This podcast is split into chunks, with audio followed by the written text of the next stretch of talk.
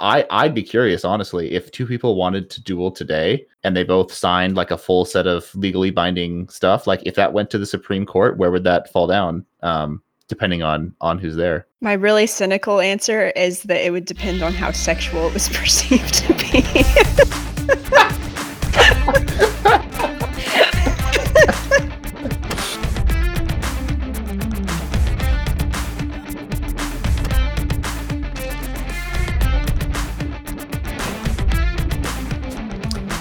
Hello, everyone, and welcome to yet another episode of The Problem with Reading. I'm Brevin. I'm Steven. I'm Sam. And I'm Alison. That's right. We have another guest starring episode with our good friend Alison, uh, who's here to help us because uh, she's an expert, more or less, on the topic of conversation, which is bioethics. And so there, you know, there's some discussion of what bioethics may be or may not be. There was talk of, you know, snuggling with corpses on a couch and like what level is ethical or not, but we can leave all that to the side and uh, jump right into the thing that people are really wondering. Uh, Sam, what are you drinking right now? What am I drinking right now? Um, it looks like I'm drinking a Moscow Mule.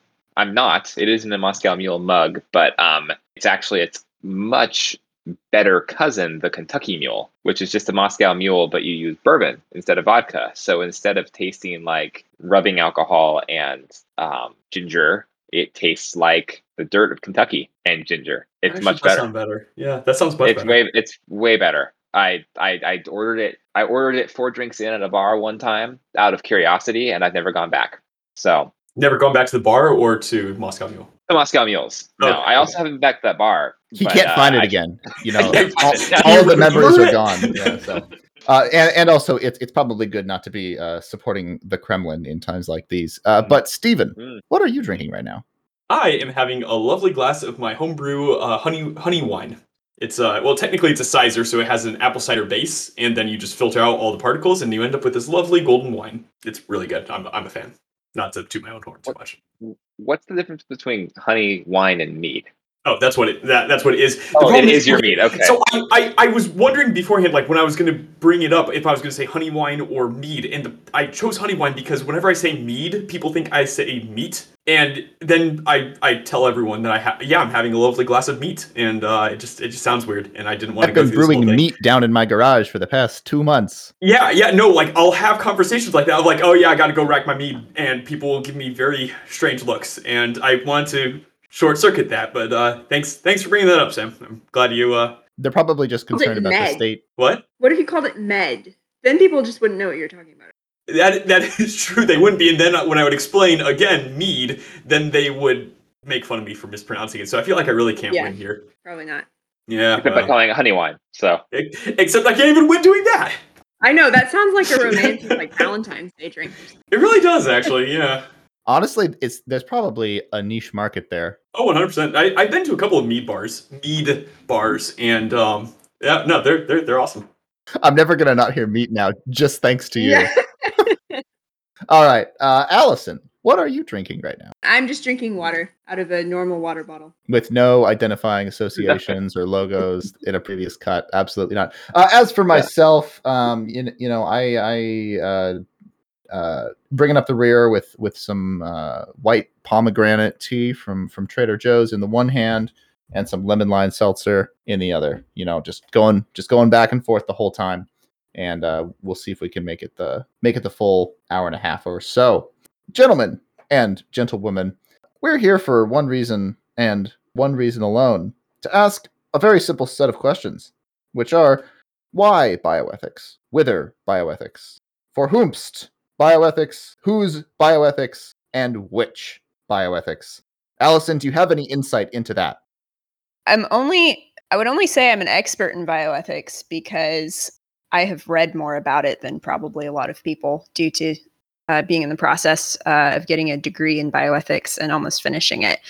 But I actually think bioethics is something that everyone thinks about. It's the topic of most of the morally polarizing issues in the political scene that aren't about politicians um, as divisive figures necessarily, uh, but that are about topics that have to do with health and medicine and technology and research and how one should treat people uh, within a community or within a society.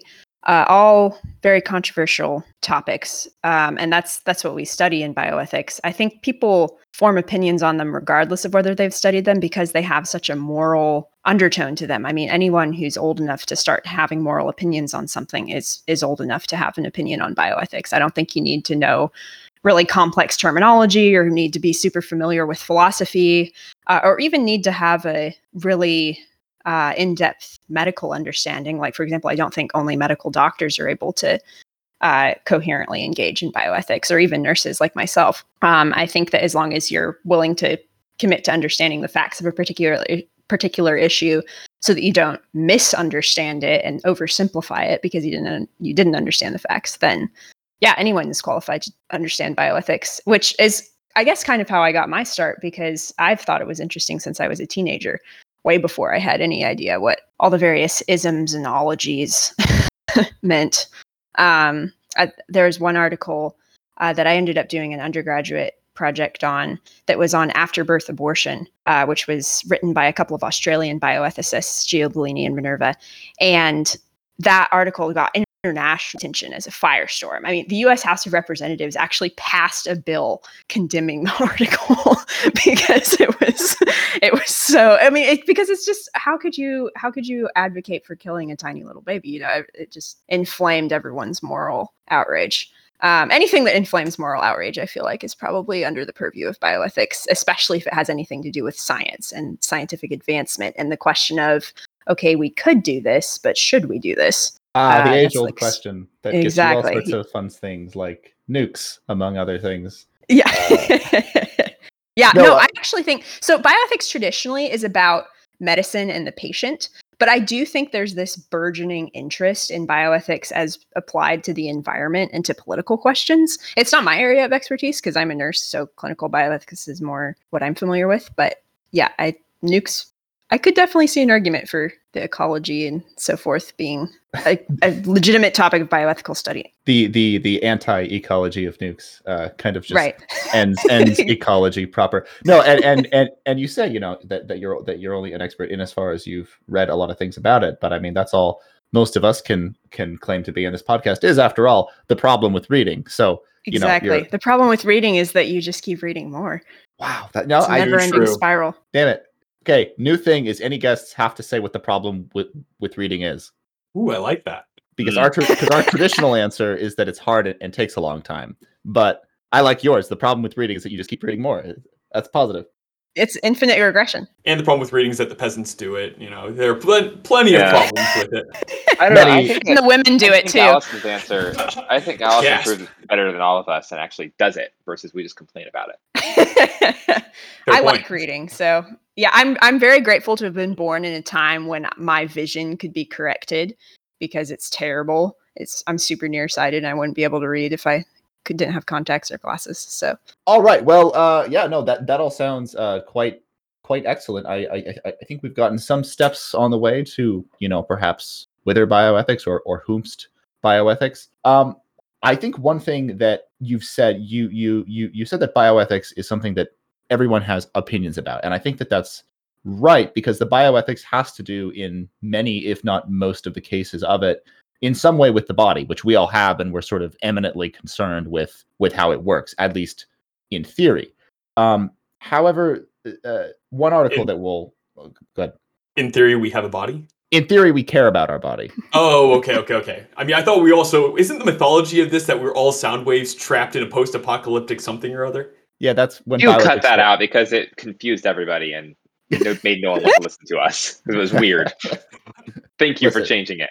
Listen, this actually, Allison has been sent back in time like a bioethical Terminator to try and turn the path of bioethics back towards truth, so that we're not disembodied sound waves in the future. Indeed, I will. I will gladly take up that cause. That sounds very noble. We really appreciate it. We know you will, because you're doing it right now. You will have. You will have. You will have saved us, maybe. Uh, okay.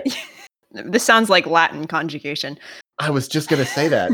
um, anyway, so short article that we will link in the ep- in the episode description talks about the field of bioethics, uh, a bioethic writer talking about the state of the field, and Saurabh Amari in First Things reviewing it. And it takes as its Kickstarter an ad that was tried to be run in France. And the commercial was titled Dear Future Mom, which addressed women pregnant with children diagnosed with Down syndrome. The commercial itself was children with Down syndrome addressing these prospective mothers, saying, Dear Future Mom, don't be afraid. Your child will be able to do many things. He'll be able to hug you. He'll be able to run towards you. He'll, he'll be able to speak and tell you that he loves you. Very moving commercial, but it was banned in France. And after years of litigation, it was found on the basis of two complaints from people that this, this ad was what was banned and not a, allowed to be in T V. And the ban was upheld on the grounds that it would disturb the consciousnesses of women who had aborted Down syndrome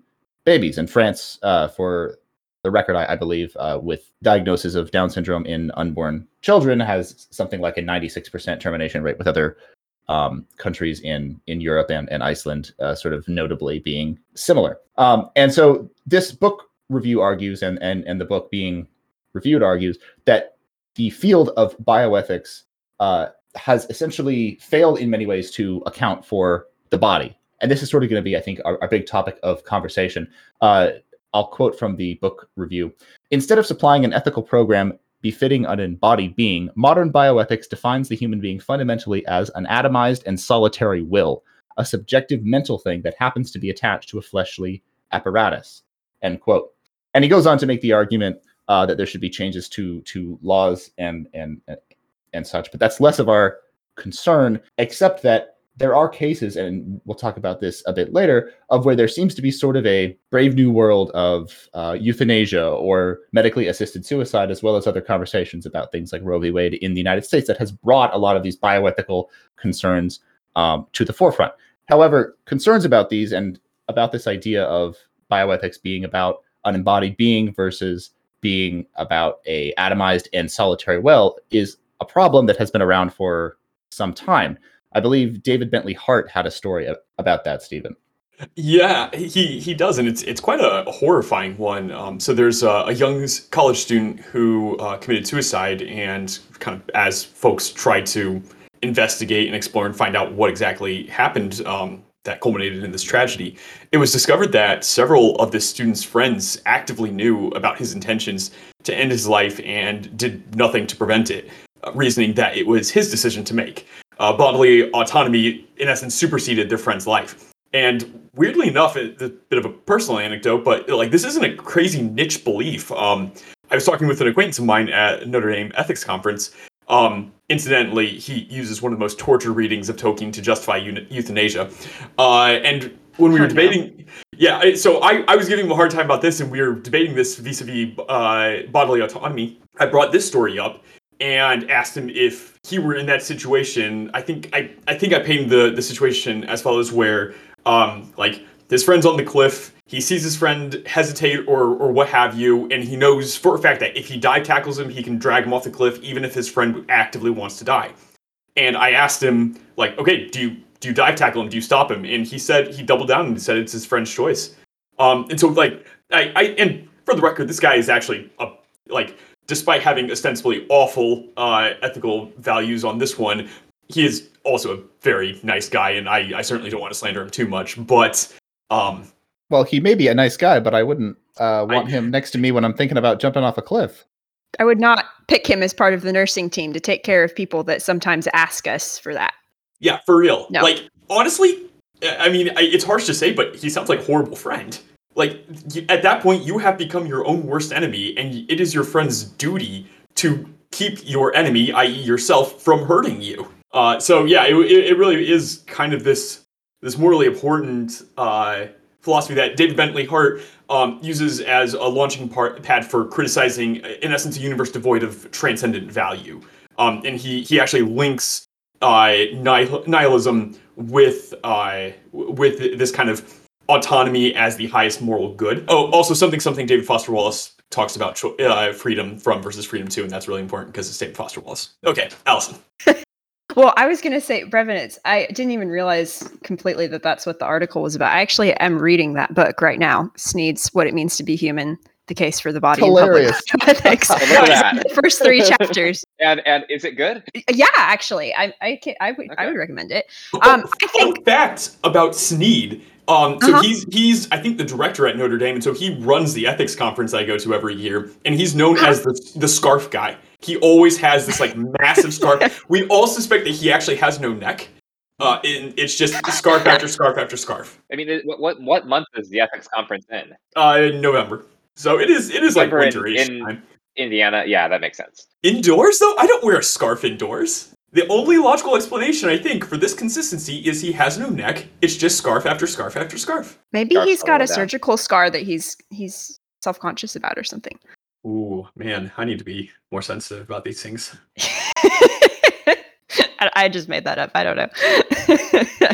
um, but yeah, the, I really do like this book. It's it basically is at its core the um, the problem with assuming that someone's will, as expressed in like Brevin used the phrase disembodied earlier, which is it sounds nice and scary and zombie like, and is really kind of how culturally we seem to think of decision making. That It's it's this decision that takes place with no context. It's not f- influenced by anyone. It's not biased by anything.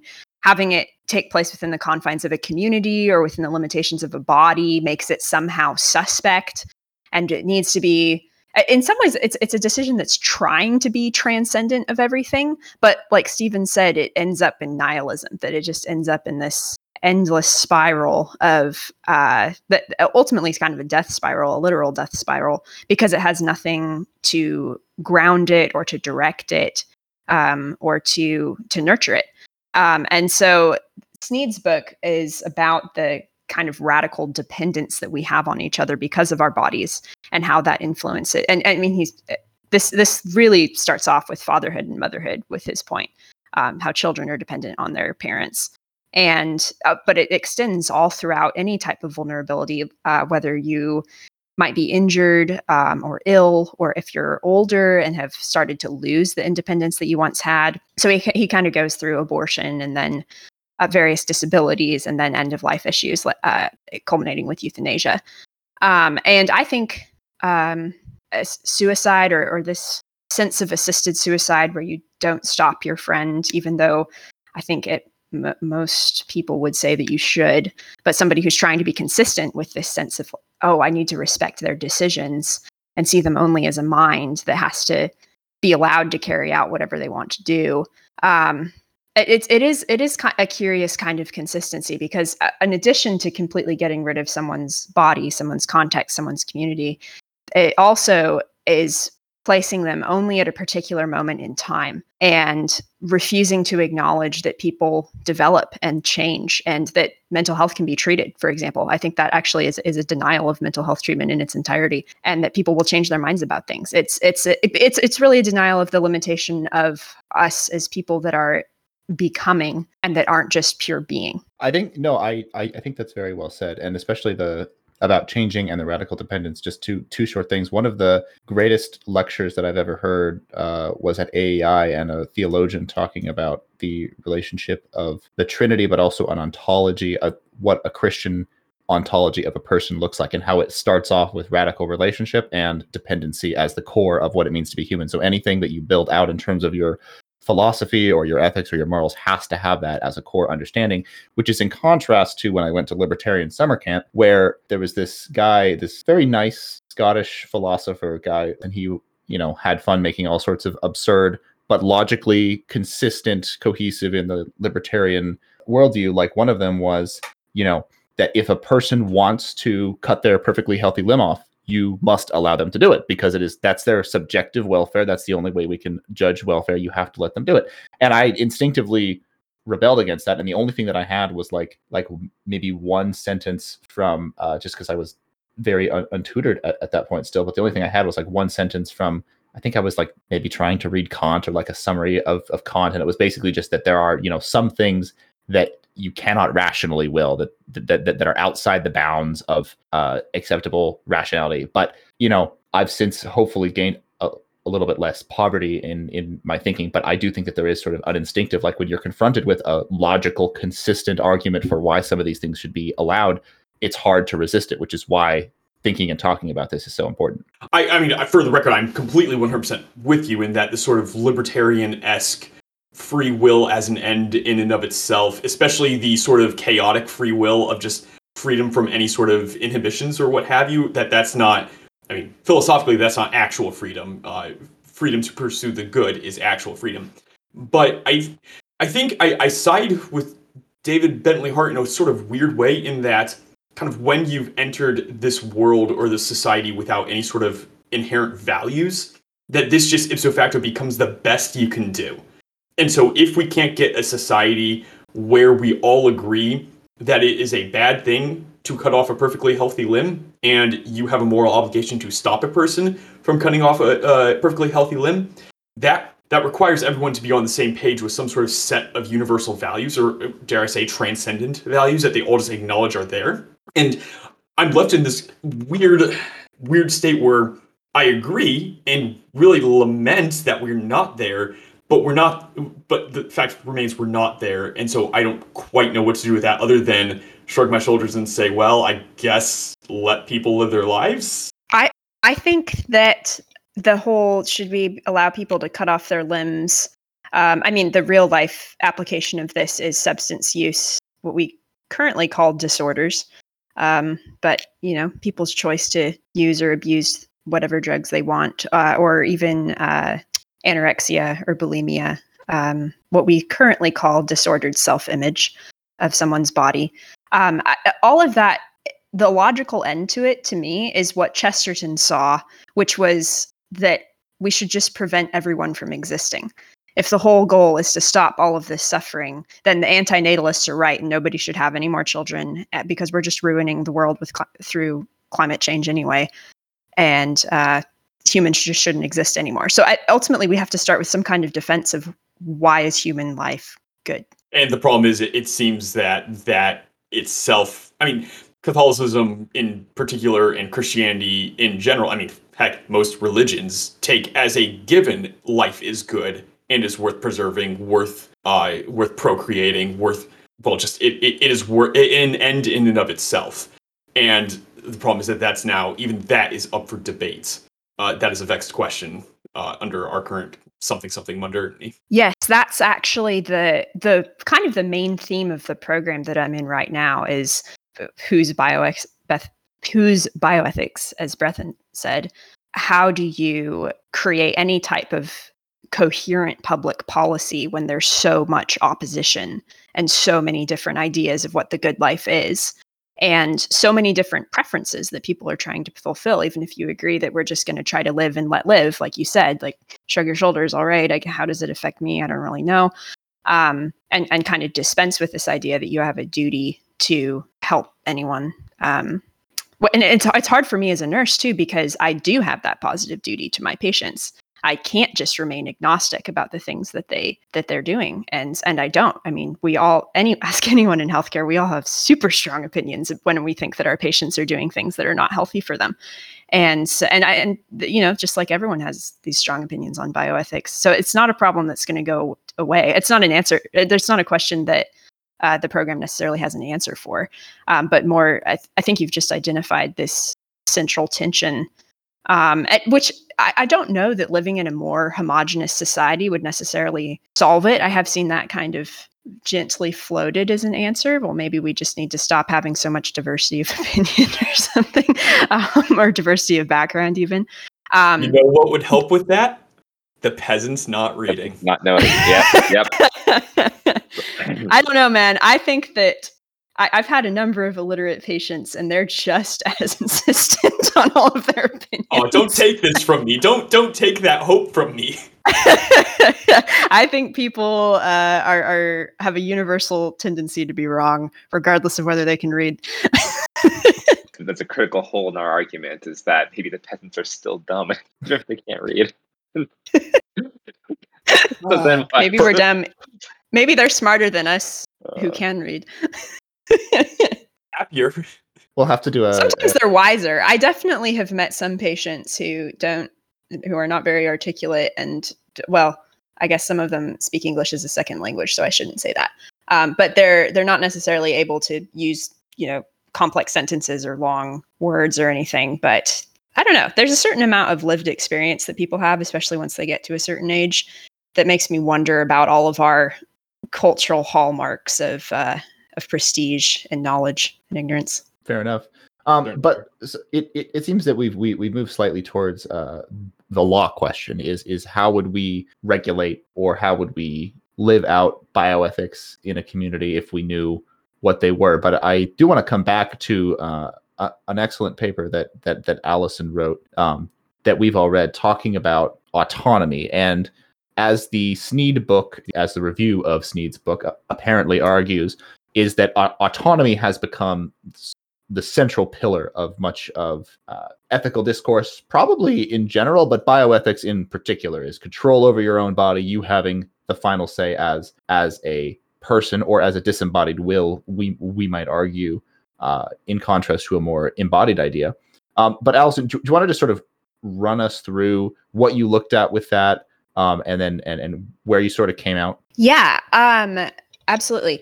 The I, but f- before I do that, I want to um, just give a little bit of expert background, not really, on what you said about autonomy being a, a key or a cornerstone of bioethics in particular and of ethical discourse in general. I think I think that's right. Um, it's it's an interesting position for it to be in, because I don't think that even Western ethical discourse has always focused so much on autonomy. It's the From what I've learned in my classes, we can trace this to the end of the Second World War and a lot of the Nazi abuses that came out in the Nuremberg trials, and then a subsequent paying attention in Western countries, in both Western Europe and especially in the United States, to ways that we might have also been committing similar abuses against marginalized people, not to the same degree. I mean, we weren't experimenting on people by dunking them in cold water to see how Uh, they reacted and how quickly or slowly they froze. We we weren't doing anything like that. But um, but some of the the eugenic sterilization or um, eugenic euthanasia that Nazi Germany carried out was actually quite popular in the United States at the time. And so this this um, this focus that happened in the nineteen sixties and the nineteen seventies within bioethics on autonomy came about because we were reacting against this, or uh, we, I, obviously I was not alive then, but the the people were reacting against that sense of paternalism, that that somebody could just dispense life and dispense death um, and, and not regard or value the individual. And so then it's it's kind of, autonomy is kind of a reaction to that, to say, actually, the individual is the one that should get to decide all these things. Government shouldn't decide them. Community leaders shouldn't decide them. Individuals should decide them. And and there are other ethical principles that are elucidated alongside autonomy, that kind of the seminal bioethics textbook by Beecham and Childress says uh, respect for autonomy, non-maleficence or do no harm, beneficence or doing good, and justice. Of course, justice and beneficence can mean lots of different things depending on who you ask. But um, but but it's, I'm I'm just trying to establish it's not just autonomy, but it can seem like autonomy, especially in the simplified political discourse that we hear around things like assisted suicide and abortion and other bioethical topics. It can seem like autonomy is the the only. It's it's kind of the end of the argument. Oh, it's their choice. So so therefore it's okay. So the essay was inspired by wanting to look at philosophically how much support is there for that, and what what is the point of autonomy anyway. But so I, the title of it is "What Good Is Autonomy?" And I was actually kind of surprised. But Sam mentioned in our private conversation he was he was surprised to see that autonomy is not appealed to in philosophy as the end-all, be-all, supreme good. There are a couple of philosophers who will say they think it is a good in and of itself, per se. Um, but most of them will acknowledge, like what Steven said earlier, that it's it's not just autonomy itself, it's using it to pursue the good life, that real freedom is is about pursuing good and not just doing whatever you want without any reference to what's good or evil. Um, I, I for the most part, I, I agree with you completely. There is one stopping point that I hit, because I, I, I find myself nodding vigorously, and then I think of Brave New World, where mm. everyone is ostensibly happy, everyone is living a quote-unquote fulfilled life, and then the Savage John comes around and says, this is not life, you're not autonomous. And it, I think it, we would look at that society and say, if everyone was acting autonomously and acting as they were acting there, I mean, some of the more lamentable ethical practices like non-monogamy and uh, regular substance abuse notwithstanding, we'd actually probably say that, like, yeah, that's a society that kind of knows what's up. It's disabled people have proper functions. It's really highly functioning people have proper functions. Like, everyone is working together, getting along. Violence isn't really a thing. As if they were autonomous, everything would be good. And so that's the only thing where I kind of run into a wall and think, well, wait, autonomy, at least Huxley seems to be saying autonomy is a good in and of itself.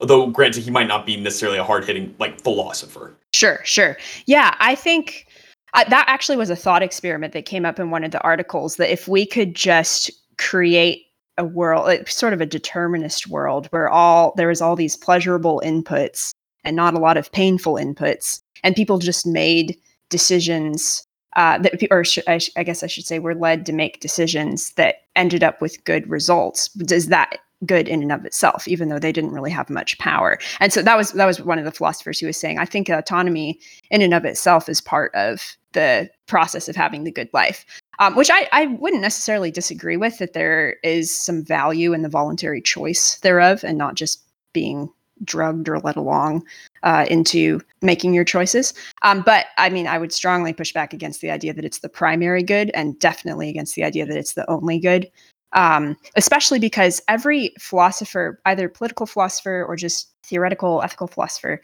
that I uh, encountered, wasn't talking about autonomy in this in this like thought experiment sense. They were talking about it in the kind of democratic citizen sense of, we need autonomy because we need to be able to make X Y Z type choices for our educational attainment, for our material security. Women should be able to vote. The, all of these, at, like the Taliban is terrible because they take away that choice from women. Even if, th- th- this was actually what one author said, even if a female physician decided that she could give up uh, being a physician and her place in society, and she chose to put herself under someone else's thumb, that's not autonomy, even if it felt like the voluntary choice that she was saying, because because they're not concerned about the thought experiment world. They're concerned about what is she actually doing. So, well, also the argument, at least as you presented in your article, was that the reason that that autonomy is that autonomous decision is unjustified is because it's it's cutting off your ability to achieve like greater ends, right? It's because you're putting yourself mm-hmm. under somebody else's thumb. And so, like, I don't know, I think we need to make a distinction between like the liberal democratic, like, you can't make a, you can't sell yourself into slavery. You can't make it, so you can't make a choice. You can't, or you, you, it is immoral to sell yourself into slavery. It's immoral to inhibit yourself to the point where you can't make any decisions, you know. We should, um, we, we should talk about dueling, because Daniel Callahan brings up this hilarious oh yeah, that was great. point, I think, that, that we, we outlaw dueling because you cannot grant the right to kill yourself to somebody else. I think we need to remember that in our euthanasia discussions. Yeah, I, I mean, I think yeah. that's, there's at least historically uh, this understanding that there are rational choices, or there are choices that can be made rationally that are unjustifiable on those terms, that there is something beyond that that has to, uh, a pre a pre-justification beyond which uh, uh, you're, you, you you can't go in the case of some decisions. But then the question is, if I, I'd be curious, honestly, if two people wanted to duel today and they both signed like a full set of legally binding stuff, like if that went to the Supreme Court, where would that fall down? Um, depending on, on who's there. My really cynical answer is that it would depend on how sexual it was perceived to be.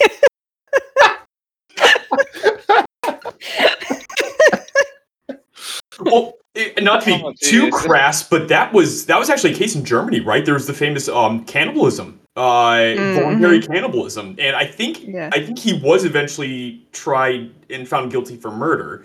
But it was a big controversial thing of like, no, this guy right. signed up and said he was okay with being eaten, and there mm-hmm. was the sexual component. And it, it, yeah, if you guys haven't read it, it's super, super weird, super messed up. Like, I remember disgusting. hearing about it. Yeah, it's yeah. Ugh. yeah. So, I mean, yeah, I, yeah. I think Alison has a point there. yeah, and uh, we can we can detour back to our main point, though, which uh, my other reaction, Stephen, to what you were saying about bringing up Brave New World is this is where I feel like philosophy kind of segues into theology, and we start talking about, because I, I couldn't avoid it when I was talking about it, predestination or voluntary acts, or, and then this gets into what is the will you know, what is reason?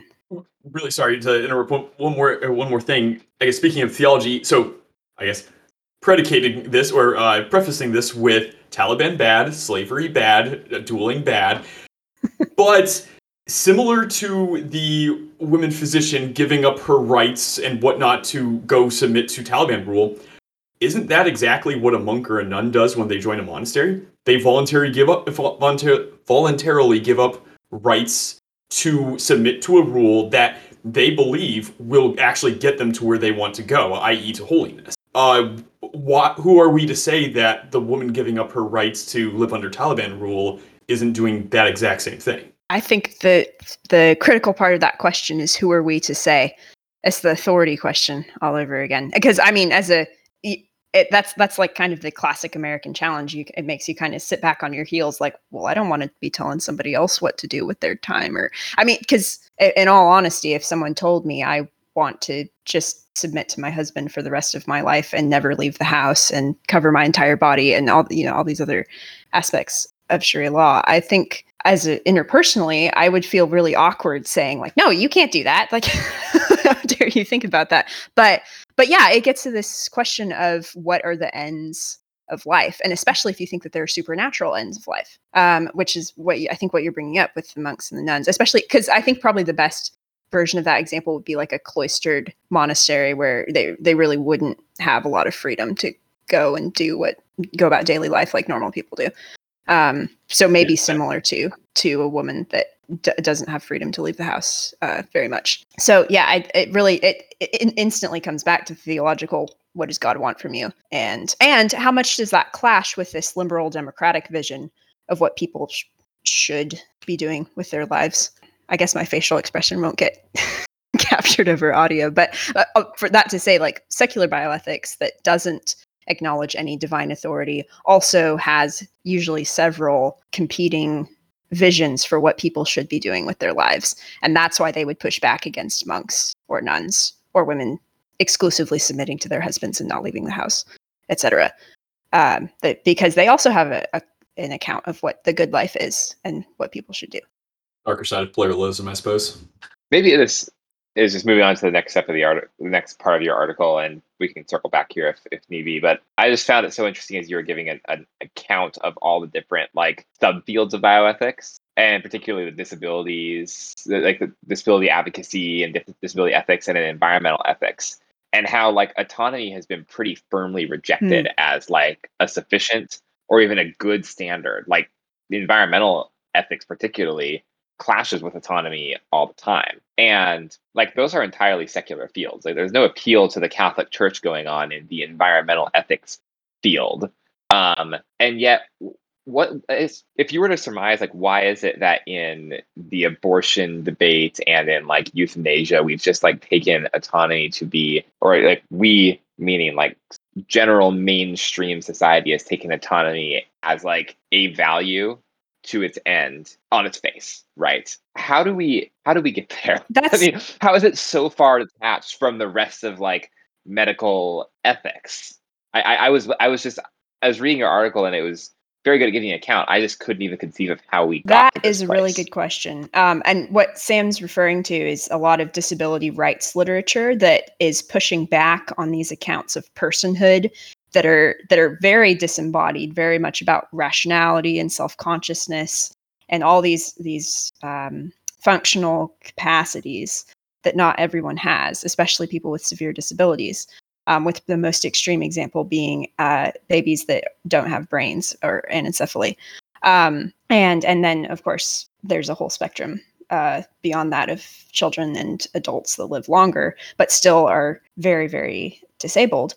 And that literature really, really like roundly rejects the idea that autonomy is the ultimate good or that it defines pe- why people have value uh, or anything like that. And the same thing's true of a lot of these, the nuclear bomb literature, the, the, the climate change and, uh, and environmental ethics literature, um, because it sees that there's individual decisions can cumulatively have a really bad effect for everybody else. And so there's this recognition in, in those bodies of literature that we have to be thinking about how our decisions impact some kind of common good or greater good. And so, and we can't just narrowly focus on our own lives and what we want to do, which I actually think is kind of the right approach. Not that I agree with the um, solutions necessarily that all those auth- authors offer, but um, I, I do think that they have got it right in terms of trying to engaging in this conversation of figuring out our community obligations. The reason that we don't see that with abortion and euthanasia is because of the history of the autonomy of the individual being so paramount in response to government abuses. That's my personal opinion. I think that the individual focus, especially on, say, a pregnant woman who might be considering an abortion, or someone who's terminally ill, or even just very mentally ill, maybe they have treatment-resistant depression or something, that it's it, it's easy to see only them as an individual and to kind of dismiss any type of greater consistency um, that that might be achieved by treating everyone the same as you treated them. Or, or it, it, it's very easy, morally speaking, in that type of situation to just focus on that one person um, because we have such a high respect for the individual.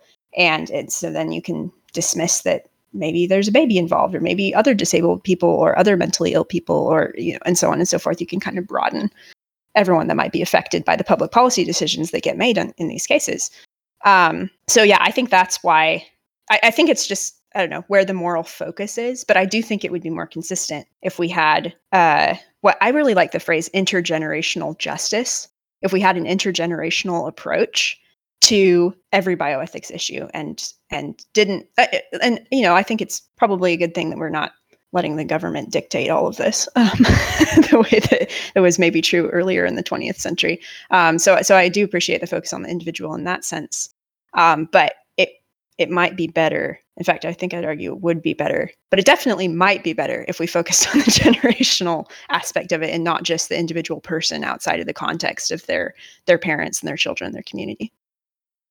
Listen, I'll take a definitely might be better any day of the week. Uh, but let's let's let's move into just uh, a example of bioethic field studies or or practice. Uh, in this case in Canada, of a view of sort of taking what you were talking about, you know, these these case studies where you can view someone as a sole individual and then do a, you know, very theoretical ethical analysis of them, and sort of what some of that uh, has looked like for our naughty neighbors to the north. Uh, Sam, do you want to walk us through this? Yeah, very, very naughty neighbors, I would say. Uh, it's two articles that uh, I guess Brevin sent them to me, but I was reading these in a pair. First article was from twenty seventeen, which was right after Canada passed a law that allowed people to request a doctor doctor assisted death um, in the hospital.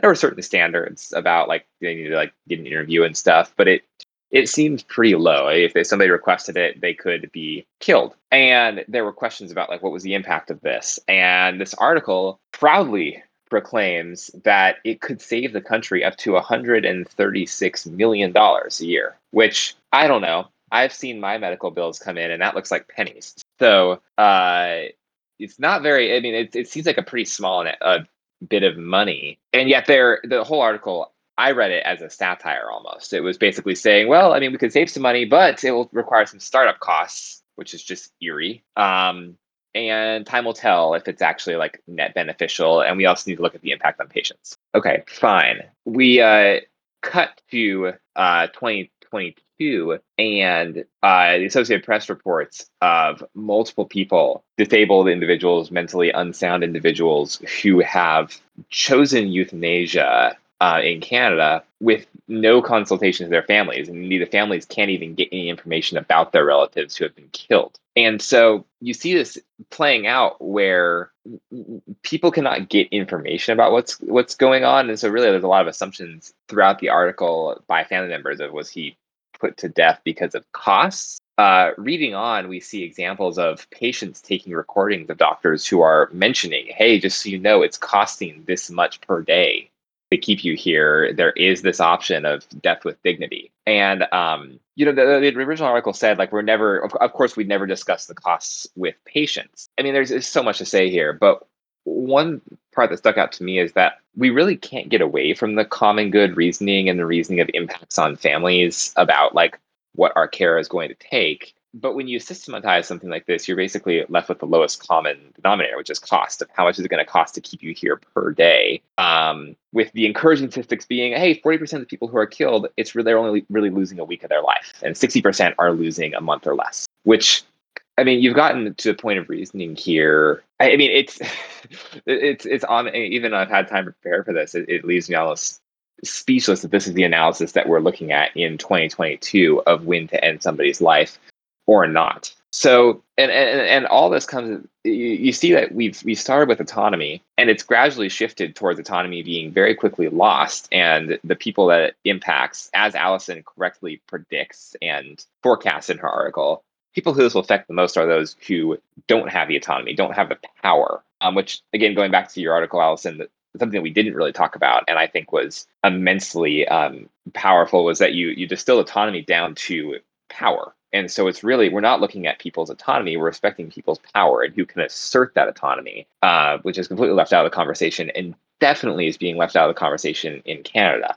When you when you take this kind of a, a stance and, and exalt individual autonomy for, and then have that that that underlying idea of cost, what you're left with is really just a power game. Which people can advocate for themselves strongly enough in that situation? Because I can fully imagine if you're depressed and you know you're going to die in three months of terminal cancer, and you're being told day in and day out, you're costing your family this many thousands of dollars per day. I mean, do we really think that, that choice to end your life is autonomous?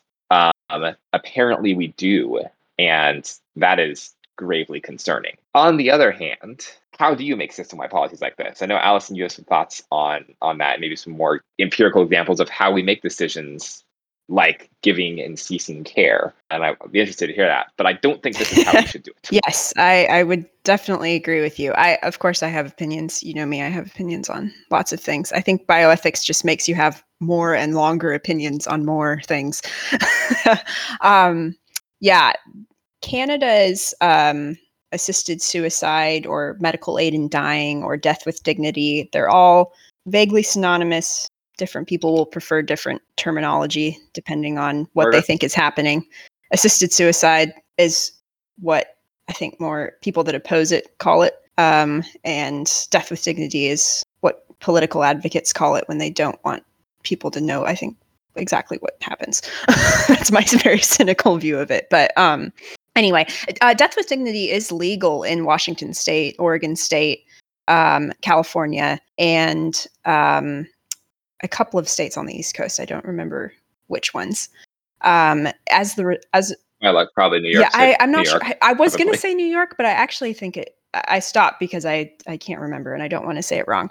Um, but it was the result of advocacy uh, dating back to the nineteen nineties by Doctor Timothy Quill, uh, who is is a huge proponent of this idea that people should be able to have control over their deaths, because it's really undignified to them to force them to go through all of the the indignities of dying. Of uh, and this, I hope that this isn't too graphic for people that aren't in healthcare, uh, but just soiling yourself, needing someone to help you with all the activities of daily living, um, needing someone to help you eat, maybe losing the ability to really communicate or to think clearly, maybe descending into more and more pain that requires more and more uh, intensive regimens of pain control to deal with. Th- this is all stuff that happens even after someone has decided to stop curative treatment, which is a totally different thing from suicide. I mean, stopping treatment is just saying that you, you're going to decline further medical interventions and you're okay with your disease course taking its natural progression. Um, but that can sometimes mean this sort of long, I mean, sometimes that could be a matter of minutes or hours, but sometimes it's a process of days or weeks, sometimes even years, depending on the illness, um, where someone gradually loses their ability to care for themselves. And so they're reliant on other people to care for them. And they might be reliant on family members or Uh, increasingly, they're reliant on the healthcare system, which costs money, and which is why cost comes into it. And so, so Doctor Quill uh, has advocated for a long time to get the laws in the United States changed so that people can choose to take not not a pain medication or a sedative, um, not like an overdose uh, of an opioid or anything, but a lethal medication, a pill, to um, to end their lives. Assisted suicide means that the patient takes the pill themselves, and uh, euthanasia means that the nurse or the doctor administers it to them by a, some type of injection. That, that's like the kind of the hair distinction there. In the United States, euthanasia itself is not legal. As a nurse, I cannot administer a fatal dose of potassium chloride to a patient, even if they say that, even if it's all lined up under some kind of death with dignity statute.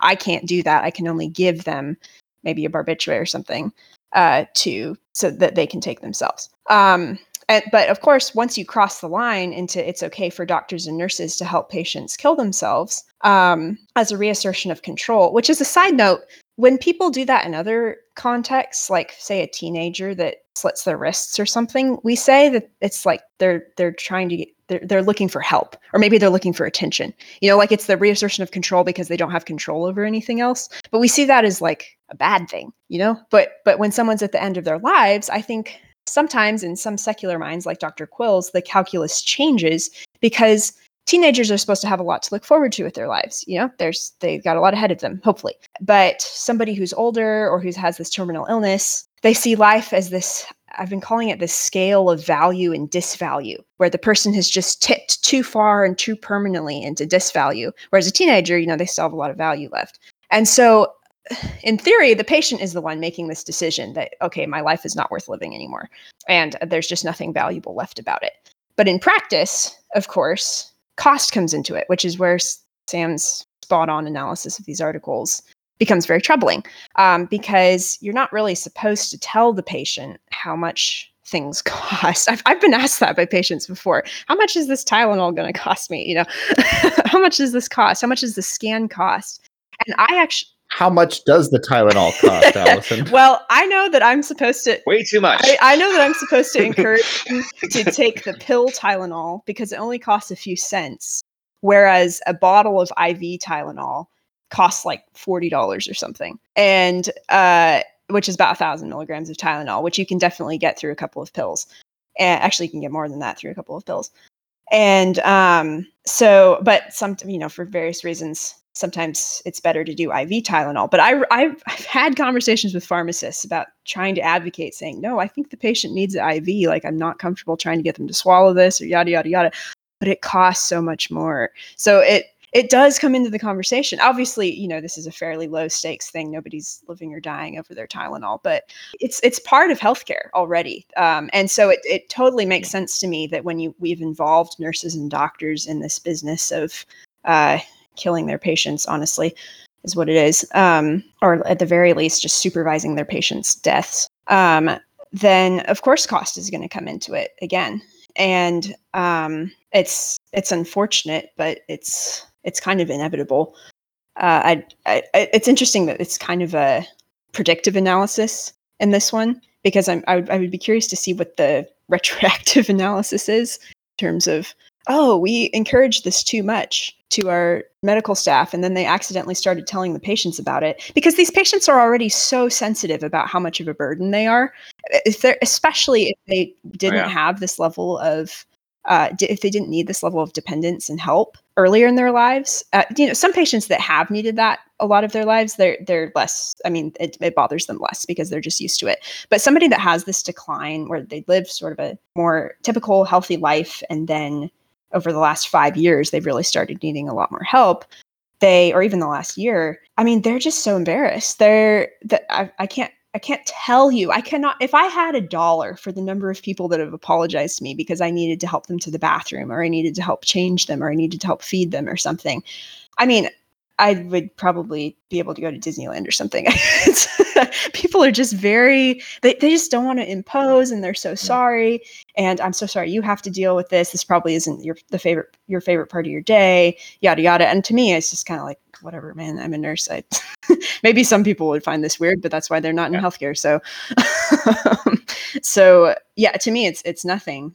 It's not. It doesn't even register to me. But I think patients like this are very sensitive emotionally to feeling like they're burdens. And so if this cost thing is brought up to them, which it sounds like it has been, I mean, that's, that's, it's for some, especially for somebody that might already be suffering from mental illness related to their disease process, or even if just mental illness was the primary uh, reason that they were seeking assisted suicide. I mean, yeah, they're, that's going to really have an impact on them. And then that gets back to how, how is that a choice? Where's autonomy here? Yeah, that, I mean, that's fascinating. And maybe you can cut this out because it's, it's more like, I mean, I can, because it's more personal, but I mean, I totally get that, like having needed care for chronic condition, mm-hmm. right? It's, I totally get the in- embarrassment of needing the care and the concern about cost. I mean, I can imagine if we didn't plan for needing to spend, you know, for, for basically plan for maxing out our insurance deductible every year, I could totally imagine being like very sheepish about the cost and very afraid of that. So I can, yeah, I, I mean, I can, I can completely understand all that. You don't have to answer this question, Alison, and maybe it's inappropriate to do so, but have you, have you had to, to deliver the pills before? I would not do that. I have never done it. And I think that's protected under conscientious objection, but no, that was not a routine okay. part of my last job or my current job. Um, I think that it might have been okay. done at one of the hospitals I worked at on the oncology floor, which I did not work on. Um, it's possible. I don't, I don't know. I was not involved in it, but no, this is not something that thankfully has bled over into routine things that all nurses in the United States have experience with or anything. Um, I, I, I know, I think I probably know people who've participated in it, but, um, No, I now what I have done, which can feel kind of morally similar, is managing extreme pain crises or anxiety crises at the end of life. And the way that we, the kind of fine line that we have there is that we give very small doses of medication, not lethal medication, but like a sedative or opioid, something like that, um, and then escalate it as necessary uh, with the kind of thought that this person has is not pursuing a cure anymore, like they They've come to the point where they've decided they don't want any more medical interventions. And so research shows that we probably are not hastening anyone's death by giving them all of this medication anyway. And in fact, actually people that get hospice care, uh, end of life care within the last six months, they actually end up living longer than people that don't have it. Um, but, but sometimes it can still feel like you're progressively overdosing someone as you're giving, because it's, it could be as frequently as every five to fifteen minutes that you're giving these small doses that very quickly cumulatively add up. Um, but but we distinguish that quite firmly from a massive overdose, like just pushing a huge amount of it all at once. Um, I have never done that because that I think that's a crime. I think there are people, I, there was a doctor in Ohio that was recently prosecuted for that in an I C U. Um, and he and he justified it basically in terms of euthanasia, in terms of saying these people were suffering. And um, I... don't think that they should have to suffer. And so, sorry, I turned on music somehow, so I'm going to X that out. There we go. Um, he he said, I don't think that they should have to suffer, so I'm just going to give them this big dose of medication instead of wasting my time over three hours giving them smaller doses. And um, but but he was prosecuted because that you can't just stop someone breathing like that. But at the same time, I have definitely been the person that gave someone their last dose of medication and mere minutes later they stop breathing. And there is that sense, it's it's like the guilt of the last dose. It's talked about in the literature. You know that this person's already dying, like that you've been watching them pass away for hours usually at that point. Um, it's it's not like you just, you know, took out somebody that was bright and smiling a minute earlier. But but at the same time, it's it is kind of this tension of like, oh, did they really need that? Or, you know, you, you don't want to be the person that killed them. So anyway, it's uh, it's it's, yeah. it's it's all these fine lines in end of life care, but I, I don't think I've done anything remotely approximating administering a lethal medication to anyone. One, I am struck by how uh, disconnected from anything real my job is relative to yours. uh, but secondarily, I, I I do wonder if the escalatory pain treatment, despite the end effect, I'm pretty sure, although honestly, I am also pretty sure that you're a better uh, uh, Thomist than I am, but that the what the doctrine of double effect yes. should protect you in that yeah. case. So, um, or I don't know if it's a doctrine, the concept of double yeah. effect. It's it's not your intention to to, to end their yeah, life. Yeah, and the uh, and the the extra uh, dose is not what ends their life either. Really, it could contribute to respiratory depression, which could be, I suppose, a confounding factor. But I mean, if someone is dying of metastatic cancer or sepsis or something. I mean, that's what's that's what's going to get written as the cause of death. When I call the doctor or call the family or call the organ donation people or whoever and, and talk to them, I mean, I'm not saying like, yeah, my Dilaudid dose is what killed them. Nobody would think that, you know. zero point five of Dilaudid is is fairly negligible. Absolutely.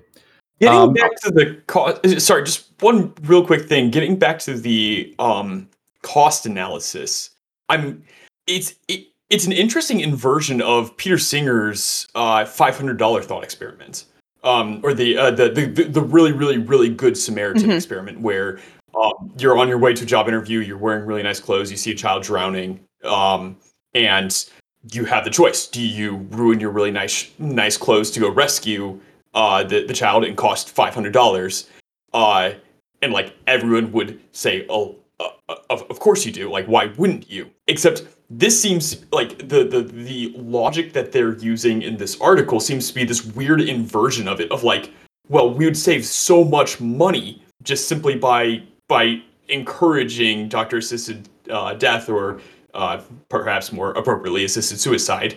Uh, and Peter Singer is, weirdly enough, one of the bigger proponents of euthanasia, but it seems that his analysis here is being used in a, it, it, like, if we were to use his analysis seriously, we would actually walk away with the exact opposite conclusion. So it's very, very strange phenomenon that we find ourselves in, using cost as a justification for Absolutely, children. And Singer is not completely consistent in his thoughts about euthanasia, because he definitely paid for a lot of treatment for his mother when she had Alzheimer's, uh, as he should have, as he should have. Mm. I'm not criticizing him, except in the sense of, like, general theoretical inconsistencies. But yeah, I mean, Singer definitely believes in euthanasia and in infanticide and abortion, and he he has a very strong commitment to personhood being like this rational, self-willing, self-conscious thing. It's it's a total example of all the disembodied stuff that we've been talking about. So I think that yeah, I think that maybe it w- his his thought experiment would change a little bit if the person that was drowning was somebody that was dying of terminal cancer, that was going to, instead of a kid, you know, it was somebody that was going to die next week anyway or something. I, I don't know. Uh, I, I would actually be no, I would actually be curious what, what he would say to that, um, because he he'd probably say it depends on what your job interview is for, right? If you're if you're if you're interviewing for a wildlife protection organization, you better get that job because you're the best one for that. that position, unless you're not, in which case, like, unless if you're a terrible person who's a lazy employee, then go throw yourself in the lake too, right? I mean, there's, it's, it's it, it, the guy's ridiculous, but anyway. I, I appreciate his attempt to get people to have consistent moral feelings about strangers, though. I think that he, he uh, where I appreciate the ethical thrust of his work is that he tries to get people to care about stuff that happens far away from them and to people that they don't know, just as much as they care about stuff that happens to them and people that they know. And that is worth pursuing, but some of his other stuff is definitely not. It's almost neither here nor there, but I almost disagree with that really? point. Um, the, the, the easy, yeah, in the sense that, well, there are a, a few different ways that, that, that you can come at it, but viewing strangers, so the di- the difference is proximity. Viewing strangers' problems as, as equal to your own or your close friends, sure, that that that makes sense in that, you know, we are all children of God or whatever universal you want to apply in the situation. We are duty bound to to do that. However, our obligations are first to those people closest to us, and there's different ways that you can come at that. You can either come at it just, you know, your obligations are to your family, community, uh, city, state, nation, sort of in, in, in that rank mm-hmm. order, or you could come at it from like sort of a feminist ethics of care angle, where the people with whom you have relationships and sort of concentric circles are those to whom you have obligation. Um, and then there's also the further question that we've talked about a little bit in previous episodes about things like the news giving you every problem everywhere in the world all at once. And what's your responsibility to care about that? Hmm. What's your, you know, what, what, what moral weight is that supposed to have? And it seems, or at least my, my My conclusion is that your circle of responsibility is uh, not infinite, sure, and that there is a limitation to your abilities, and your limitation, your obligation extends that far. Maybe you have an obligation should you be presented with the opportunity to expand that that that mm-hmm. range, but it's not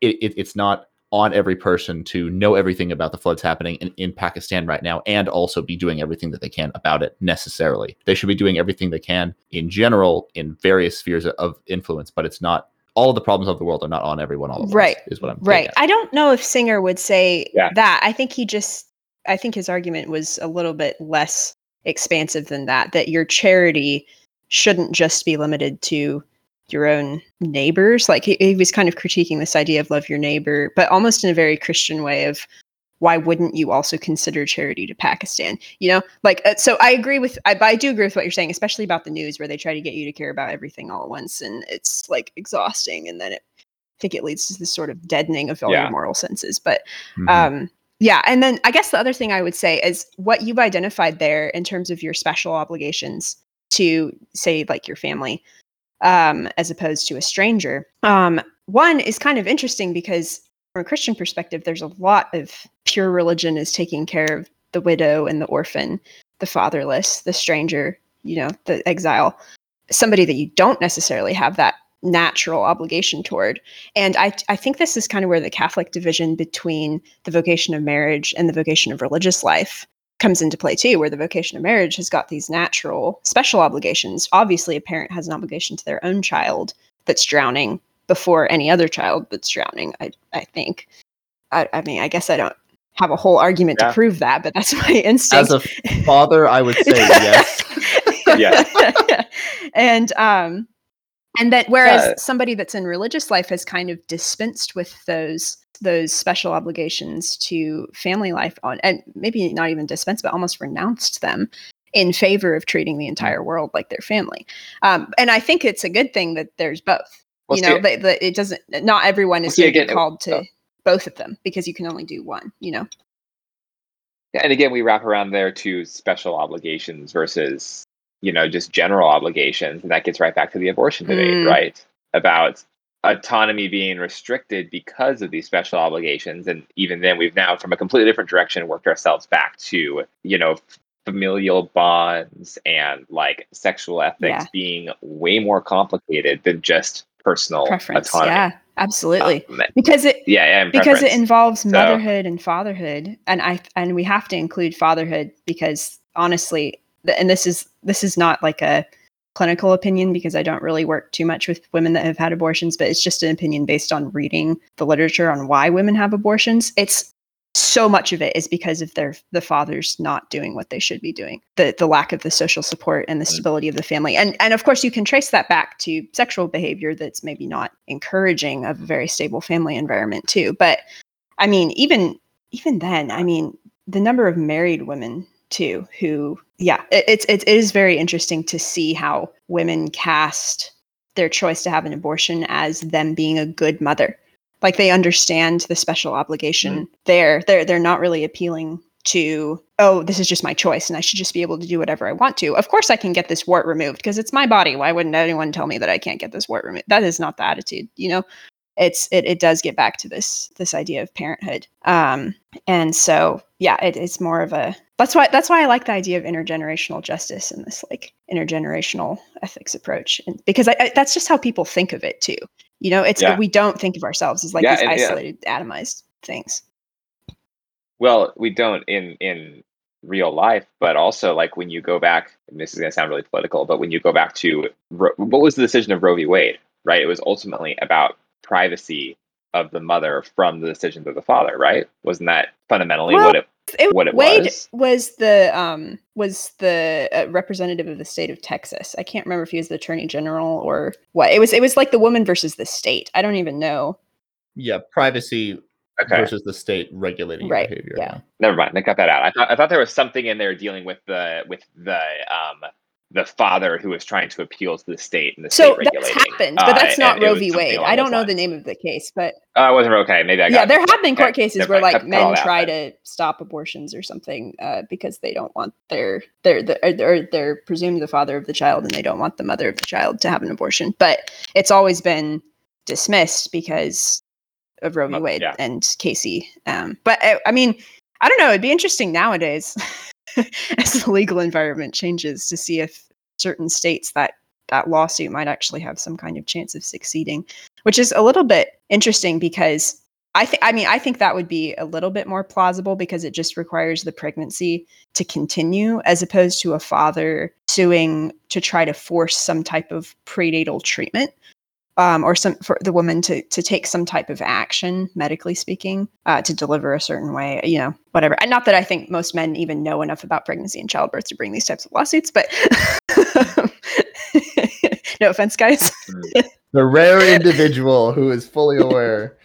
No, you you learn a lot, but you definitely uh, uh, don't learn everything for sure. Well, on that happy note, let's move into the next segment of the program, which is the game. I, I have two uh, ethical games for you that will that, that will test your, with all that we're now your, your, your your ethical wits. Uh, the first one is higher now or lower. This now As this little, oh, oh damn it, postman. Damn it, we're the problem. It, um, insert we're the in problem. There.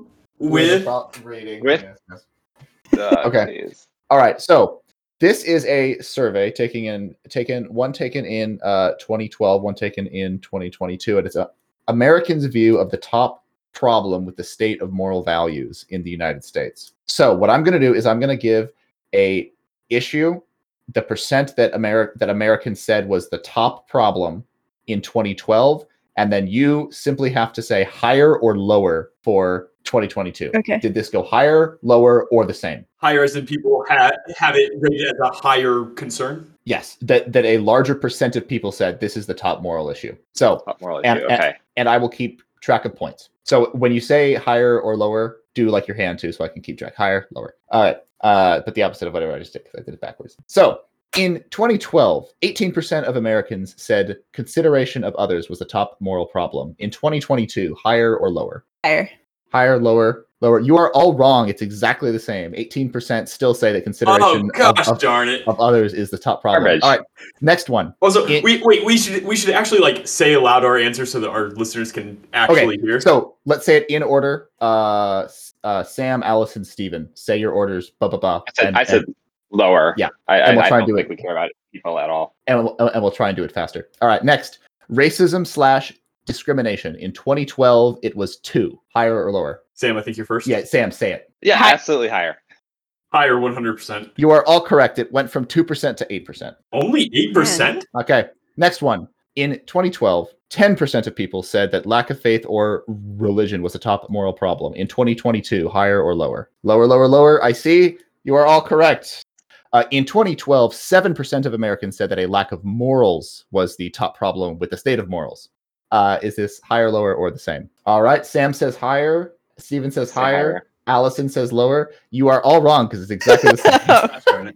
Come on. This just sounds like such a nineteen fifties thing to say. The top problem with the lack of morals in our society is a lack of morals in our society. um, I think it's great. Okay. Uh, in twenty twelve, three percent of Americans said that abortion was the top problem with the state of morals in America. In twenty twenty-two, higher or lower? Wait, abortion mean like not enough or too many? The, top, the top problem, problem with the state of values. I'm going to say the, the most same. important abortion. problem. I'm going to still say it's it's higher in both cases, I think. Yeah, higher. Higher, yeah. higher. Uh, you are correct. Yeah. It is higher. It went from three percent to four percent. It was very close. Really? So I said it. I thought it was about the same. Sam and Steven have, have pulled ahead. All right, next up. Uh, let's do sense of entitlement. In twenty twelve, this was five percent. In twenty twenty-two, higher or lower? Mm, that's tough. I'm, I'm going to go many, higher. What was the percent originally? Five. Let's say same. Steven is correct. It was higher. It, it rose ah. to six percent. Oh, gosh. Uh, this generation, it's entitled entitlement. Everyone gets oh, a trophy. Right. I forgot about all the Gen, the Gen Zers growing up. Of course. Dang it. Look, we didn't want your participation trophies, okay? Final question for game one. There's still more points to be gained. Don't worry. But final question. In twenty twelve, five percent of Americans said that greed slash selfishness was the most important problem with the state of, of moral values. Is this higher or lower today? Yeah, lower.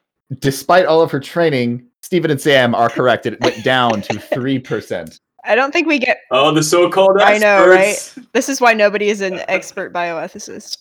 There, actually, legitimately, I took an entire class on whether or not bioethics should be considered a profession or have like a, a a test for entry, you know, like a certification. and all of, and my, my professor was actually really against it. It kind of made me against it too. I, I'm not super invested. I don't work professionally with bioethics. So I'm like, I don't know. But yeah, I I think there's something like, you know how your philosophy professor in your first ethics class always talks about your moral intuitions and how they get ruined by your later philosophy classes. And mm-hmm. This is the clearest you'll ever think about ethics for the rest of your life. Yep. There's something there, you know?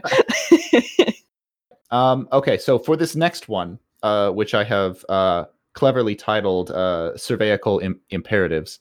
Uh, this is Americans' views of moral acceptability of nineteen issues. So this is, uh, the question they were asked is, Re- regardless of whether or not you think it should be legal for each one, please tell me whether you personally believe that in general it is morally acceptable or morally wrong. So th- the question is, each of you will give me a number of the percent Americans say that each act is morally acceptable. Can I ask a methodological question? How many of these people were responding from a landline phone? This is a fair question. It's Gallup. I assume they had that they thought about this. The reason I ask is I just read the Wall Street Journal's por- uh, abortion issues poll that they released a couple days ago, and I happened to notice that it said that half of them were on cell phones and the other half were either via text message or on landlines. And I was like, okay, that just tells me who you're surveying. We we have a landline in, in our kitchen. Not that we use it, but an, an old lady lived here before us, and I it like bumped a calendar and almost knocked over like a full bottle of wine, and I like tore it out of the wall in rage and put it up in the cupboard. Anyway, okay, so uh, so um, let's let's go through this. Uh, the current score is five for Steven, four for Sam, two for Allison. So let us. Allison will have the last guess. So we'll go Sam, guess first. And, and, and this will be quick, rapid fire. So Sam, Steven, mm-hmm. Allison. All right, first one, birth control. Sam. sixty. eighty-seven. ninety. The answer is ninety-two. Point for Steven. Wow. N- next one, divorce. Again, like probably sixty-five. ninety-four. seventy. Uh, the answer is eighty-one. Are we playing Price is Right rules? Or like what, what, what rules are we doing here? Let's play Price is Right rules. So... we'll give that to Steven just because I don't want to do math between plus and minus. All right. Next issue. Sex between an unmarried man and woman. Is the woman married? That's a good question. Method- a very good question. The methodology is unclear. I'm still going to say, I would say eighty. eighty? Okay, well, okay. We Price shouldn't do right Price is Right rules because then I could screw yes. the- Okay, so eighty-one. That, like, that's not fair. Did okay. you pick eighty-one? Because now Sam loses no matter what. I mean, we should do closest. We should just do closest in general. Okay, fine. eighty-one. Uh, I'll say seventy-three. Allison is the closest. It is seventy-six percent. Dang. All right, point for Allison. Next one. Gambling. Steven, or uh, Sam. Uh, seventy-five. ninety. Say forty-five. Uh, Sam is closest. It's seventy-one. Wow. Current score, seven for Steven, five for Sam, three for Allison. Next question. Having a baby outside of marriage. seventy-five again. sixty. seventy. Exactly correct. seventy is the precise answer. Wow. Well done, Allison. All right. Uh, next one. Buying slash wearing clothing made of animal fur. Ooh. Uh, sixty-five. eighty-five. fifty-four. I believe the answer is sixty. So I believe Sam wins by one point there. Oh, mm-hmm. man. All right. Uh, next is, let's say, uh, pornography. Uh, sixty percent. sixty-five. I was going to say sixty-eight. I'll stay with that. sixty-eight. Well, the answer is forty-one percent. So point for Sam. Surprising, I know. Americans are more moral than I thought. All right. Well, what about it's also what they're willing to say in a survey, you know? Uh, true. Okay. Now, uh, what percent were willing to say that polygamy was morally acceptable? Uh, forty. twenty. thirty-two. Steven is closest. twenty-three. Mm. Wow. All right. Just uh, three more questions. First, married men and women having an affair. thirty-five. Wow. ten. eleven. Oh. Steven- Steven is closest. It's nine. Oh, I, got, I, I should have gone the other way. So look, yeah. you no, Sam, it's okay. Front, you live in New York. You, you live in New York. But here I was saying sixty percent of people thought birth control is moral, and now we're in the nineties. So, like, can't win. Nine. Yep. All right. Okay. Last last few ones here. Uh, first is uh, suicide. twenty. Here you go, ten again. Say thirty-five. Answer is twenty-two percent. Ooh, Sam. Sam catching yeah. up. Sam is only one point behind. And sure. there happens to be one question, but I'll I'll add one more if if, if Sam gets this one. Wait, seriously? Uh, well, so he has a chance to beat you, obviously. Aww, okay. Thanks. Doctor Thanks, As- Doctor-assisted suicide. fifty percent. Oh, that's rough. Yeah. I've got a fifty-fifty shot, forty-nine percent. I- I'm going to say sixty-six percent just for the two-thirds. Steven, you fifty-fifty on the wrong side. It's fifty-five percent. Sam ties you. We're going to the playoffs. Overtime. All right. Uh, for the final question, uh, let's dude. say this. This is the final question. Speaking of bioethics, future technology, what percent of Americans think it is morally acceptable to clone a human? I will, no, no, uh, right. both of you, uh, text me your answers. Can I answer? Yes, yes, you may. We'll allow it. I say nineteen. And, and and actually, this one is worth ten points, so if Alison gets this, she she she ties. Oh, no, no. Wow. No, I'm just answering for fun. Okay, oh, percent of human, or percent of Americans that think cloning a human is morally acceptable. Yes. Where are you pulling this from? Gallup. Don't look it up. You could easily find this. I said forty percent. Mister Sam Scott said fifteen percent. Steven said forty percent. Allison, you said nineteen percent. Uh-huh. The answer is eleven percent. So Sam is uh, our ethics winner. He is the most ethical of go. all of us, at least as it comes to just doing what the public says at fifty-one percent. Um, so he's the most democratically ethical. Yes, precisely. But we all know that democracy is a fickle errand, prone to uh, mobs and violence and rage and ranting. Speaking of rants, Steven, do you have a rant for us? I do have a rant for us, and it's uh for once it's kind of on topic. Um, so speaking of bioethics and whatnot, the ethics of A I. Uh, so I recently class has just started, and I'm in an artificial intelligence class. And the professor, a very nice man to be sure, but was talking about A I, and like this sounded like something from a dystopic novel, like him just describing the future. For example, he unironically was talking about and like getting excited about the idea that there will soon be machines that we can just hook ourselves into, and they will like train our brains and educate us. Like we'll learn things in the course of a year that would normally take us twelve years to learn. And like clearly just unaware of some of the basic implications. Also, he was like harping on Americans for like being super dragging our feet to get automated cars because it might kill people, and him being like, yeah, China is totally chill with like just getting automatic cars out out and running. It's like, yeah, because maybe the ethical implications are pretty vexing. I, I even asked him, like, is there any literature on the ethics of A I? And he's like, yeah, yeah, there's there's there's a fair amount, but I mean, like, it's just America's kind of with their hangups with laws and whatnot. And I'm just, it was just one of the most bizarre, like, classic scientist that is just more enamored with how cool something is and hasn't given two seconds of thought to like some of the really scary implications that could come from this. And so I, I just left thinking, wow, A I, I, I'm becoming convinced that this is just a force of pure evil. Like there, there, there, there maybe a few things will come from it. I mean, after all, like Hitler liked kids, so like some incidental good can come, but like, no, this is just This is just evil. Like, th- th- this just is not a force for good. We should not be messing with this. And yet, I find myself part of the problem studying A I. It's literally, do you want Terminator? Because that's how you get Terminator. Exactly! Well, well, speaking of hellscapes, Sam. Yeah, uh, short, short rant. What on earth did air travel ever do to the poor city of Chicago to deserve this fate? That is O'Hare International Airport. I don't understand it. Every single time I've flown through this place, I've gotten horribly delayed. And I flew through it about two weeks ago. And of course, we were stuck on the tarmac for three hours after sitting in the airport for four hours and all this, which is which, which in comparison to my previous experiences in the Windy City was not too bad. See, probably previous rant about that. And if not, it'll be a great future one. But um, the, the best it was best exemplified when my wife and I were talking with the gate agent, trying to get some seats moved around so that we could at least sit next to each other through this hell. And we finally like made some joke about always getting stranded in Chicago. And he just responded, hey, you don't have to live here. We deal with this every single day. I just felt for this poor guy. I mean, like, I don't know. I've gotten to the point where I feel kind of bad for the place because like it's not a bad city. Um, but geez, there is ne- I, Has a flight ever left O'Hare on time? I don't know. Re- respond in the comments or something if you've ever flown out of Chicago on time. I know I haven't, and I've flown through there probably a good dozen times. So anyway, I just, I don't know what's going on with that place. It, it, anyway, that's my rant. There you go. All right. Well, I may be no fan of the Windy City, but I am a fan of the windy season. So, my rant. Summer is dead, and we have killed him. Whither is Summer? All of us are his murderers. How did we do it? How could we drink up the summer ales? Who gave us enough aloe to heal our summer sunburns?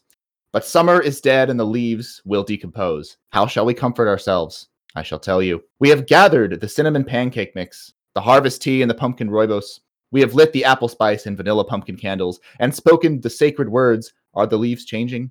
I have taken the vest from the closet, ripped plastic from the pea coat, and donned my new waterproof boots. And I have drunk the blood of the fall, the glorious P S L, and know that fall lives. All that remains is for the goddamn weather to comply and get below sixty degrees already. It's September fourth, and high time for scarves. Let all nature know and obey. Summer is dead, and we have killed him. I think this was, uh, this this is reminiscent of a previous rant. September sixteenth, twenty twenty-one, but I modified it so it was much closer to the uh, to the original Nietzsche God is Dead rant. Yeah, that, that was good. That was a nice homage. Very good. Yes. Yeah, you know, it, today I I thought like it's it was been moving towards fall in the city all all week. It's been getting cooler and cooler. And it's like I walked out this morning and I got hit with like a little bit of a brisk, you know, breeze. Went to church, left church, eighty degrees, and it feels like an armpit outside. And I'm just like, can we not win? Anyway. I caught my I'm first whiff of fall the other day. All right. Well, uh, Alison, do you have a uh, rant for us this evening? I do, but it's premised on the Rings of Power T V show, which I don't know if your listeners have all seen yet. That's the thing that's currently peeving me, though. So just go for it. Well, spoil okay, away. We don't so care about watching it. There's nothing to spoil that requires quality. That's a fair point. That's actually the point of the rant. But I do want to preface it by saying if you want to form your own opinion, uh, hopefully we didn't just poison you, and you should watch the show first. But after you watch the show, you should come and listen to me say that this is just beyond not Tolkien. And to be fair, I thought it was going to be something different originally when they first started this the prologue, and it was, oh, it's Galadriel and her brother. And so I thought it was going to be the Silmarillion. And then she just skipped over all of that in like two seconds of narration. And then I was like, oh, okay, it's not going to be this. Well, what are they going to talk about? And then I realized after looking it up that Amazon doesn't have the rights to the Silmarillion, or they didn't at the time of filming or something. I don't really know where it is. But so then I thought, okay, okay, so they're going to do something in the Second Age. Got it. All right. I didn't look up the show before watching it. I just heard, oh, it's the new Tolkien show. But this is this could not in any way approximate a show about the Second Age, because Galadriel is a completely different person. It's she's almost like Tauriel, the elf that they invented for The Hobbit, except just like given a little bit more rank and transported back in time to lead a whole elven army or something. I mean, and then go on her own like solipsistic quest for, I don't know, revenge. It's she just is not. Even my mom, who was watching it with me and who has a passing familiarity with Lord of the Rings, she's seen the extended editions a few times, and I think she read might have read the books once as a kid. She's over there making dinner. I think she says that yes, she did. she uh, she could tell. She said this doesn't really seem like the Galadriel of the old movies. Wasn't she supposed to be more regal? And I, I was telling her, I don't even think she's ever portrayed carrying a sword. Like the type of power that she has is awe-inspiring and has nothing to do with killing a troll by stabbing it through the forehead or pushing everyone with her to go to the ends of the earth to find something. That just wasn't.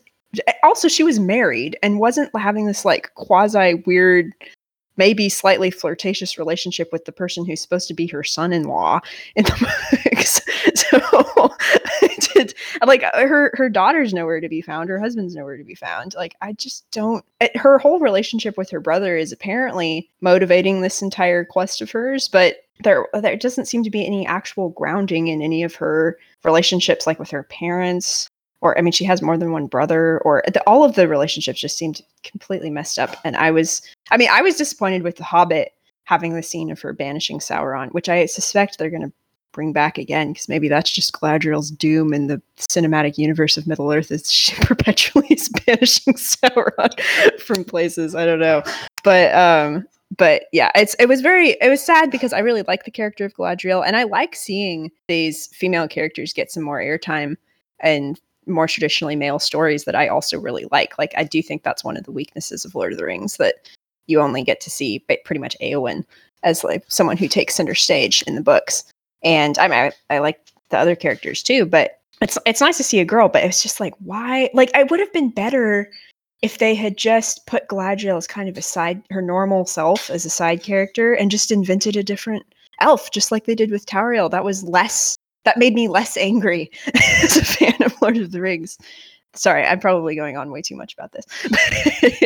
I I was I was very sad because it did not really feel, and also the nothing that she said had any of the linguistic, poetic nature of her dialogue that comes from the books, and so then it didn't really feel all that real in that way either. Not that I can expect everyone to be Tolkien, but I guess if you put his name on the show, I expected it. I expected more of it. I just, I, I, I would just love to hear you like going line by line and critiquing her like Elvish pronunciation or something. It's like, this is clearly lower middle elf. This this era is high elf only, with perhaps high more much of a nerd. I don't know that much. I'm sure I, I would, I would watch a YouTube video where someone did that. I'm that, I'm that into it, but I couldn't provide such critique myself. That's the actual spin-off podcast that we need to do. It's just yeah, going line exactly. by line. It's just a rage podcast about the Lord of the Rings show. Uh, yeah, but there will be plenty of those okay, that so, spin off. So I if you if you take it as a generic fantasy show, I think it might actually be interesting, and it could also, it I think it could build up to an interesting, you know, with Sauron tricking them into forging the rings, and that that whole plotline could be interesting. But I just wasn't very impressed with the first couple episodes, and the fact that the characters weren't what I thought they should be leaves me sort of disappointed and not really expecting very much more. All right.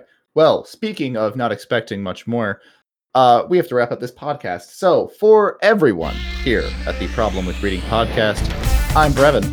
I'm Steven. I'm Sam. And I'm Alison. And get out there and be ethical. And don't watch the Lord of the Rings movie unless you want to be disappointed.